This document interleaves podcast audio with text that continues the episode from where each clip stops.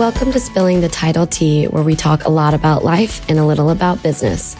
Your host, Ashley Ramsey, will be sitting down with guests from all different sectors of the real estate industry to tell you their real life stories. From hardships to triumphs and business to personal lives, we promise to bring you the tea.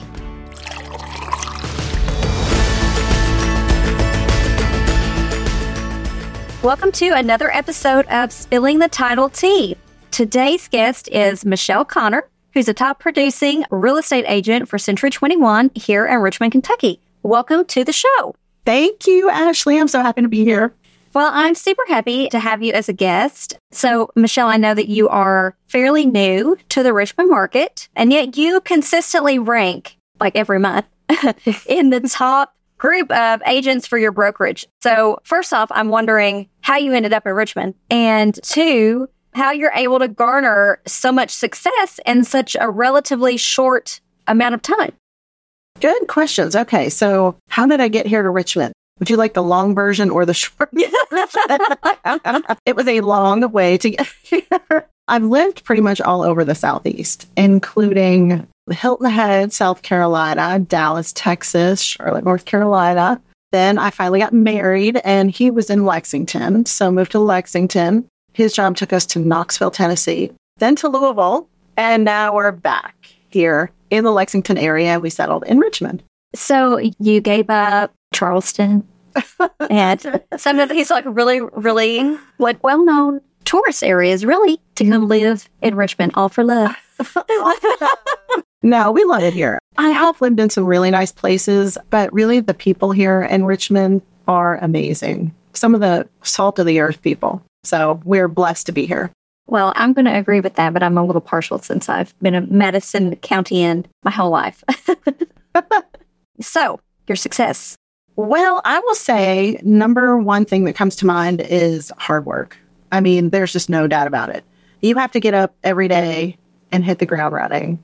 Constant training.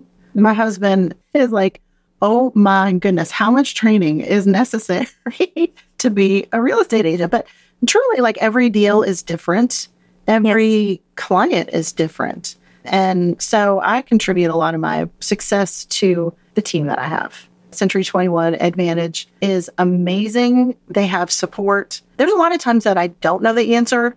And we're human. And that's okay because every deal is different. But I do have a huge team that I can call on. And if I don't know the answer, one of them will. And just the support. Anytime, day or night, I pick up the phone and I can reach somebody. So I just love it. I mean, clearly I have moved multiple times. yeah, so you're well versed in that, right?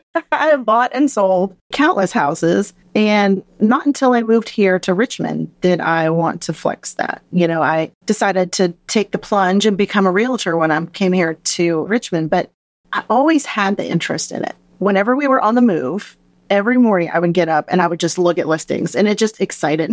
Couldn't wait to go see them. And it just really like tripped my trigger. I just loved it. So I think that was really part of the reason why I became a realtor. That and I love helping people. I mean, that's just the bottom line. I have a heart to help. And whatever that looks like, you know, whether it's going to clean a home, stage a home, paint a home, you know, I'm there. I will do it. Landscaping. Oh, that's not, I love landscaping. Love that part. I get my hands dirty all the time, but I want to please. You know, I want people to be happy. I want their dreams to come true.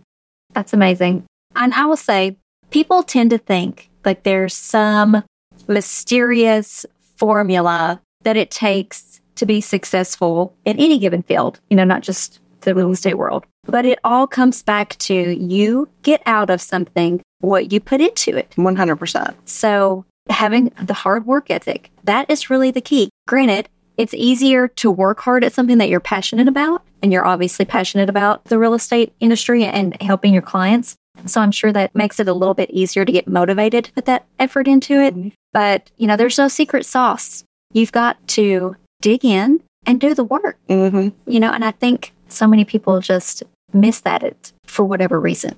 And I think just being genuine, you know, caring, having that, yeah, caring hard, that serving heart, really. Mm-hmm.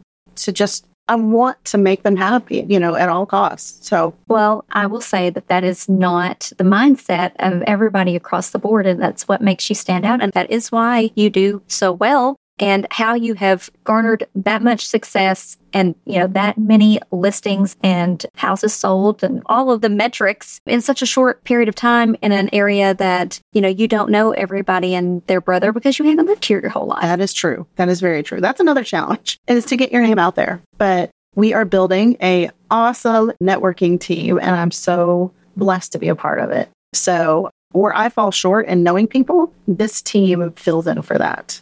And love them like my family. Yeah, that would be our BNI chapter where you and I met. and I agree. I think that we have just a really solid, great group of professionals for this area. I can't explain how blessed I feel to be part of that team and to know all those people. And again, to have all those resources, you know, for my clients, for your clients to say, you know, yeah, I don't do roofs, but I have a great roofer that I can refer you to that's trusted and that's going to take care of you. I think that's an amazing asset to have in business. Yeah, because I can't do it all. You can't do it all. But guess what? We know someone who can. Right. We have a whole room full of people who can jump in to really any aspect of what somebody would need in their personal life or business. And yeah, it's pretty amazing. And you actually invited me to that group. I did. So I owe you big time. No, you don't. No, you don't. You're blessed to have you in our group. Beyond. Oh my goodness. So you talked a little bit about how obviously you got married Mhm. and that was kind of the reason that you ended up back in Richmond because you were following the spouse. Tell us a little bit about your husband and your son.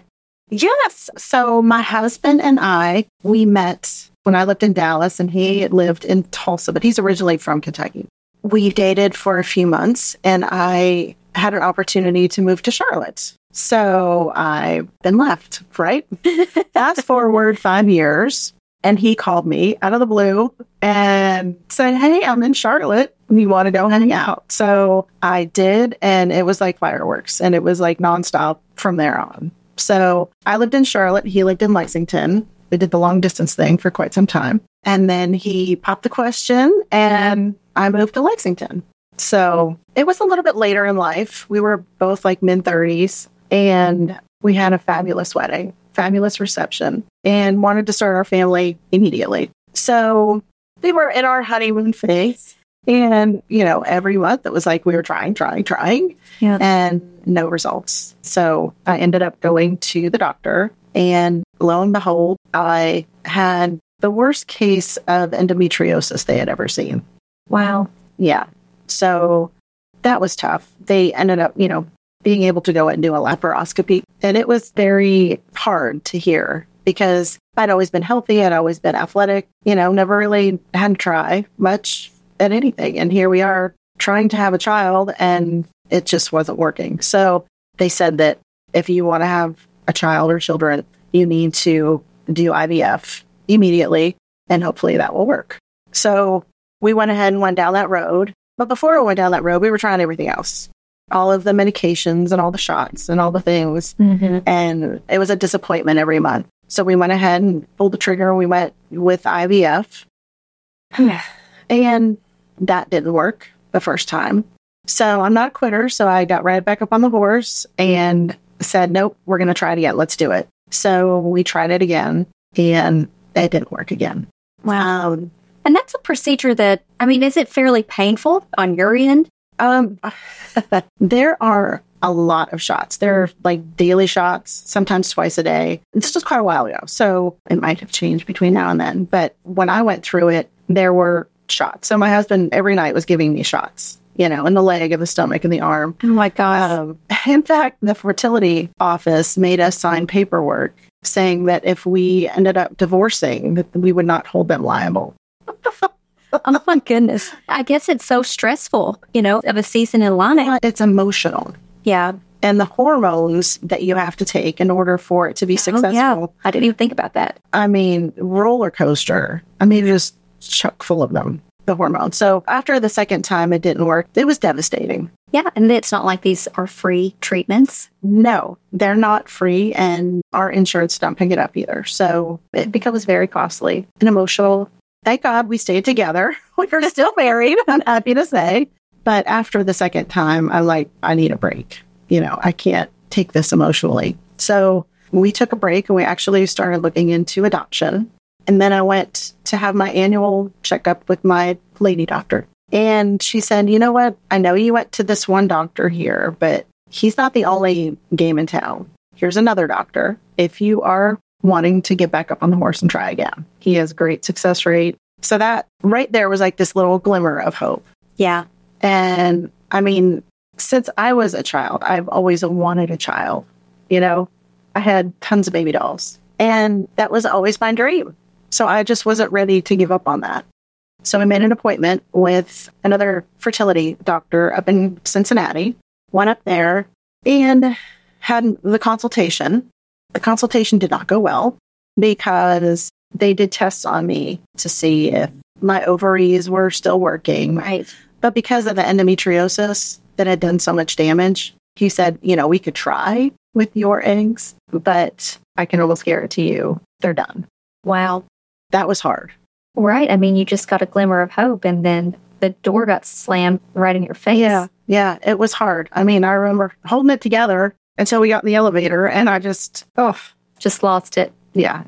But the medical advancements that they have made in fertility is amazing. So they suggested if I wanted to be a mom and I wanted to be pregnant, to move to donor eggs. So we went ahead and did that. Was it my first choice? Absolutely not. But, you know, you go down this journey, you go down this path, and you do everything you can at each stop. Right. And that was our next stop. And we ended up using donor eggs. We picked a girl who looked a lot like me, like my heritage and my height and my weight and what I look like, you know, when I was in my 20s. She is our angel. Amazing. I don't know her name. She doesn't know our name and will never, but went through all the fertility treatments and all the shots and all the things for the egg retrieval. And she was amazing. Like, she is our angel. And I don't know if she'll ever hear this, but it was that's why we have our son, you know? That's a miracle. He's the biggest blessing in our life ever. They named him Jesse, which means gift from God, and he is. Absolutely. That is just an amazing story, an amazing journey that you walked, you know, and how many people would have just given up because it was hard. It was tough. It was difficult, you know, all the things, but you kept pressing through. And at the end, you got the greatest prize. And I got to be a mom, and I got to be pregnant, and I got to do all things. You got to experience all of it. Yeah. So he's our one and only, but he is a miracle. Absolutely. Yeah. And we've shared with him about the angel. And it's funny because I always tell him his shoulder blades are his angel wings. Because he sticks them out and I'm like, those are your angel wings. Oh, that's too cute. yeah. So it was an interesting journey. And I just have such a heart for those couples that are going through it too. Well, it's so much more common Mhm. that people realize, you know, and maybe it was because when I was younger, you don't think about those sorts of things, or maybe there was more of a stigma. People didn't talk about it. But I feel like in the last even several years, I hear more and more and more Mhm. people talking about the struggles that they've had in order to have children, multiple miscarriages sometimes Mhm. before they're able to finally have a child that is healthy. And I think that people need to know that they're not the only ones who have had to walk this really difficult road. Yeah, the more I share about it, the more it comes up. It is very common. It's Yeah. extremely common, more than I ever knew, like you said. But, you know, if I can give any piece of advice, is, you know, throughout this whole thing, there were a lot of tears shed.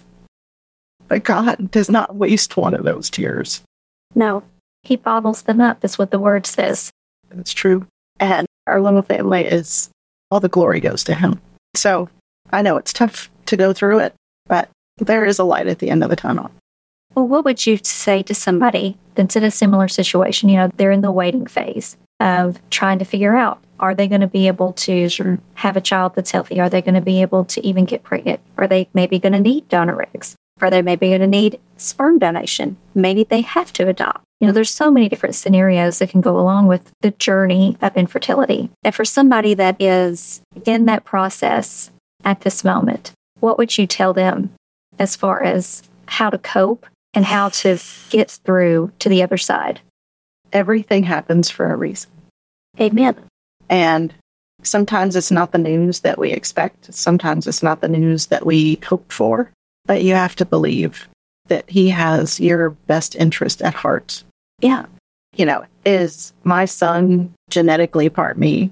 No, but he is all me. You know, He's 100% your child. we would not have him if it weren't for God. You know what I mean? yes. And we would not have this particular child or a child period. It's just, it all works together. It's a interesting tapestry that he weaves together, but that works. Yeah. And don't lose faith. I would venture to say that you and your husband gained so much out of the journey, as hard as it was, as long as it was. But at the end of the day, what you learned together, how you grew together, and even individually, I call those sandpaper seasons. You know, they're rough, but they sand off those rough edges on you to smooth you out to be created in the image that you need to be created in as well. And I would venture to say that you learned so much through all of that, then you gained so much insight that it was worth the walk. It was worth the walk. I can say now that it was. Yeah. When you're in it, it doesn't feel like it. No. But in hindsight, Yeah. well, I'm just so proud for you because I mean, I am. I mean, that's just a tough deck of cards, you know, to be dealt right there. And you've handled it with such grace. Aw. You know, I'm being serious. You handled it with such grace. And, you know, to be willing to share, I mean, that's personal, but to be willing to share that so others who are in the middle of it can have that light of hope, that light at the end of the tunnel, to know that there is a better day. I mean, I think that that's amazing. Yeah. I mean, I don't think that any trial goes unnoticed or unused. You know, so if I can take my story and help another couple that may be going through the same thing, I'm happy to do that. which just goes back to your personality and your heart. You just want to help in any way you can, whether that's in real estate or in life. Absolutely. You know, that just makes me proud to be your friend. Oh, right back at you, sister. Oh, goodness. Well, Michelle, I just thank you so much for being a guest today. I know this can be a difficult topic, it can be an emotional topic. And, you know, all these years later, I mean, it's still a very raw thing to talk about. And I'm just so appreciative that you were willing to open up to our audience. I would tell our audience that if you have any needs, whether you're buying a home, you're selling a home, you can also do commercial real estate. Mm-hmm. So even if you're trying to get property for a business, that you would, you know, reach out to Michelle. She's here in Richmond, Kentucky, and she is able to help you in this area, but also in surrounding areas. And we're going to put all of her information so that you can contact her if you need her in our podcast description. And I appreciate the audience for tuning in again for another episode of Spilling the Title Tea, where we talk a little about business and a lot about life. That's all the tea we have for you this week. Thanks for tuning in. Please be sure to subscribe so you never miss an episode of Spilling the Title Tea and visit us online for more valuable resources at springdaletitle.com.